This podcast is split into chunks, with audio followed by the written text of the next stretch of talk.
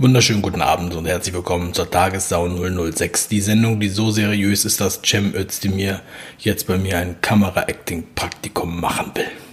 Mein Name ist Dave. Meine Lieben, ich mache ja jetzt hier jede Woche diese Tagessau und versuche immer interessante Themen zu finden, die zum Hauptthema dieser Sendung passen. Und diese Woche ist nichts passiert. Gar nichts. Also diese Woche war nichts los. Ja, tut mir leid. Also es war nicht witzig, ist nichts daneben gegangen, typisches Sommerloch.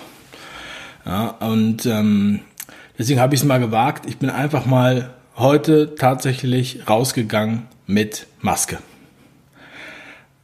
Und als ich unterwegs war, hat mich jemand auch noch fotografiert und dann wurde mir später dieses Foto hier zugetwittert. Ja, ähm, komischerweise haben mich äh, hauptsächlich Frauen äh, angesprochen. Ich habe ja auch schon gesagt, in meinen Sendungen spreche ich halt sehr viele Frauen an. Und sie haben gesagt, ich soll doch die Maske lieber weglassen. Keine Ahnung warum. Ähm, und äh, sie haben mir einen schönen Urlaub gewünscht. Im Urlaub ist übrigens auch unser geliebter, upsala, der nicht, unser geliebter Star-Virologe, D to the R Osten. Ähm, und er ist jetzt auf Malle, da hat er seine Ruhe. Die meisten sind ja jetzt nicht mehr da, der Strand ist leer. Und er hat sich ein Brett besorgt und er wartet dort fleißig auf die zweite Welle. Und wenn die dann kommt, dann ist er auch wieder mit am Start und hilft seinem Partner in Crime, dem 30 X-Man. Jens Spahn. Ich habe darüber gesprochen, ja, er hat 30 mal mehr Etat weggeballert als alle anderen. Ja.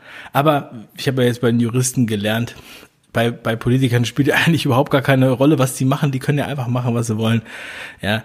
Ähm, und Jens Spahn, der ist ja gelernter Bankkaufmann, deswegen hat er ja auch den, ähm, ja, seinen eigenen Geldsparenplan und äh, der sieht so aus, da haben wir ein paar Leute, haben den hier sich die Mühe gemacht und haben das mal ein bisschen zusammengefasst. Das ist echt ganz schön, wenn das auch mal so sieht, dass der auch was geleistet hat für sein Geld.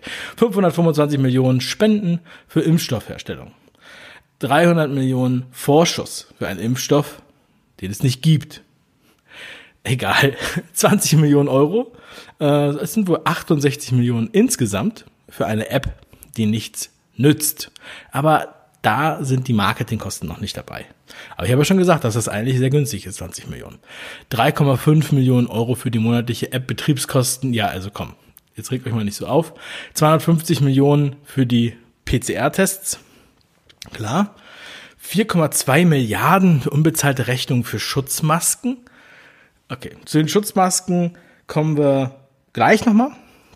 Aber erstmal unser allseits beliebtes Projekt die Corona Fun App. Die Corona Fun App. Und wir erinnern uns an Sätze wie Diese App verdient ihr Vertrauen, lobte Kanzlerin Merkel 66 CDU vor einem Monat nach der Vorstellung der neuen Corona-Warn-App. Und ihr Amtschef Helge Braun attestierte, assist, assi, assistiert nicht die erste Corona-App weltweit, aber die beste. Und das wussten wir. Also Made in Germany, absoluter Wahnsinn. SAP und Telekom haben zusammen daran gearbeitet. Deshalb 20 Millionen. It's a steal, würden die Amis sagen. So, aber trotz dieser lobenden Worte und der zahlreichen Artikel und Influencer, die bezahlt wurden, damit sie diese App benutzen. Ich App mit war das Schlagwort. Was, was ist passiert mit der besten App der Welt? Die Warnfunktion war fünf Wochen kaputt. Regierung blamiert sich mit Corona-App. Millionen Deutsche betroffen. Zum Glück hat fast niemand die runtergeladen. Mein Gott, und zum Glück ist eigentlich keiner infiziert, sondern nur so ein paar Leute, die einen positiven PCR-Test haben und Leute, die positiv auf Tier-Coronaviren reagiert haben. Sonst hätte das hier wirklich noch Probleme gegeben. Zum Glück äh, ist das hier nur die Generalprobe und ähm, ja, zum Glück können die eigentlich nichts kaputt machen. Puh, ja, ich bin gespannt. Ähm, ihr erinnert euch vielleicht an letzte Woche, da hatte ich diese, diese Warnung ausgesprochen. Ich habe über die Produktwarnung gesprochen und zwar sind hier von den ganzen Masken, die auf dem Markt sind, sind ja alle durchgefallen, mangelhaft und hier und da. Produktwarnung, Dach hat gewarnt. Ja, also es sind, weiß ich nicht, wie viele Seiten, Seiten lang könnt ihr euch alles angucken. Werden die Atemschutzmasken, sind alle durchgefallen, sind alle Müll. Ja. Und deswegen habe ich da noch einen kleinen Nachtrag.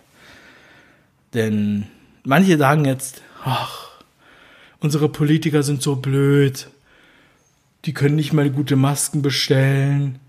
Die sind gar nicht vorbereitet. Schieben das vielleicht noch auf unseren Bundesgesundheitsminister Spahn. 30x Spahn.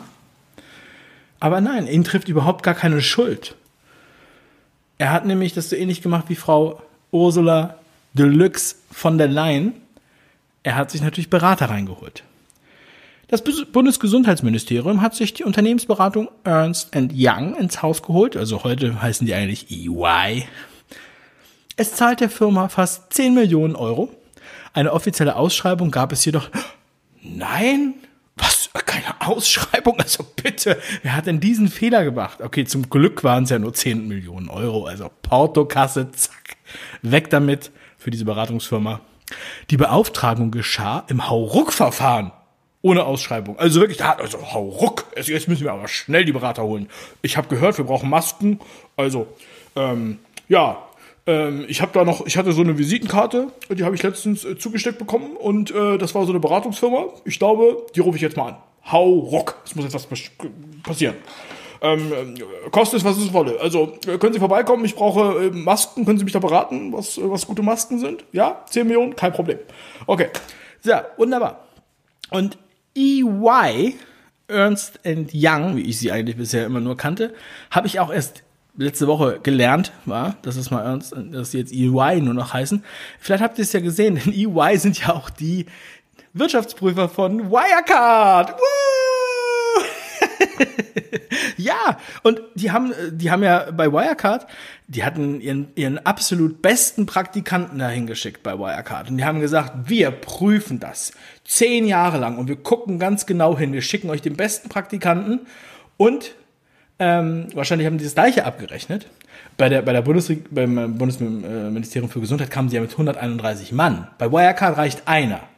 Und da sind ja die Milliarden verloren gegangen in Vietnam, 1,9 Milliarden. Also unglaublich. EY ist ein guter Laden, die, ähm, ja, also auf der ganzen Linie stringent, ganz normal. Äh, kann, man, kann man nicht anders sagen. Und ähm, es gibt auch, also dass das jetzt hier zufällig der gleiche Laden ist und dass es dann eine Hauruck äh, gab, ohne Ausschreibung, Leute. Das ist absoluter Zufall, Inkompetenz, es musste schnell gehen, alles super. Hat sich ja auch gelohnt, ihr wisst ja, die Masken, die Masken sind dafür halt umso besser, ja. Und ähm, Korruption gibt's hier nicht. Also in Deutschland gibt es keine Korruption. In Korruption gibt es nur in den Ländern unserer Feinde, irgendwo Bananenrepubliken, habe ich euch immer gesagt. Und wenn jemand sagt, dass der Amtor korrupt wäre, dann sage ich euch nein. Denn die Generalstaatsanwaltschaft hat das Verfahren eingestellt. Ja, wird einfach eingestellt. Er hat nichts gemacht. Er ist nicht korrupt, ist da nichts beteiligt. Und die Generalstaatsanwaltschaft ist weisungsgebunden. ja, aber guck ihn dir doch an. Das ist so ein Leberjunge, der Scheitel, ne? Also wirklich, so ein österreichischer Scheitel ist das, den er da hat, der Amtor. Meine Güte. Äh, dass das überhaupt erlaubt ist bei der heutigen, in der heutigen Welt. Philipp Amtor, ja, Genosse. Ähm, aber es gibt auch, es gibt auch ein paar Sachen, ein paar buntere Themen, die passiert sind. Also erstmal, viele haben es gesehen, die neue UN-Flagge äh, hat jetzt auch, jetzt wissen wir auch, warum die UN die ganze Zeit dieses komische Blau hatte in ihrem Logo. Und äh, die EU-Designer, die haben dann wahrscheinlich wieder ein paar Millionen ausgegeben, also 120 Millionen für eine neue Flagge und haben sich ein bisschen davon inspirieren lassen. Bam! Die neue EU-Flagge ist da. Mit einer Flagge, mit der sich auch wirklich alle identifizieren können. Endlich ein Wahrzeichen, was für Europa steht, für alle Länder Und äh, ja, nicht nur für Europa, sondern eigentlich letztendlich für die ganze Welt. Großartig. Eine Flagge, hinter der wir uns gerne heimisch fühlen. Aber kommen wir nochmal zu einem ganz ernsthaften Thema, denn es gibt da draußen immer noch viele Leute, die das Thema nicht ernst nehmen, obwohl Angela Merkel gesagt hat, es ist ernst. Und ich habe oft über Wirtschaft gesprochen und ich weiß, das ist für viele kein beliebtes Thema, die Wirtschaft.